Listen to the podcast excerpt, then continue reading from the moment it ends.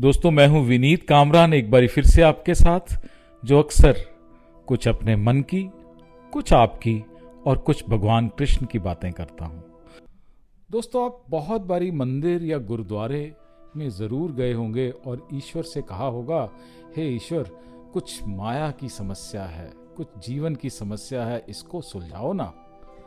लेकिन कभी आपने शायद ना उनसे, भगवान से मुक्ति मांगने की कोशिश की, ना कभी मोक्ष मांगने की कोशिश की। लेकिन दोस्तों, बहुत सारे भक्तों का ये भी प्रश्न होता है कि मुक्ति क्या है? कैसे मिलती है? दोस्तों, हम इस संसार में सांसारिक दुखों से घिरे रहते हैं और इस जन्म मरण के बंधन से छूटने का प्रयास नहीं करते।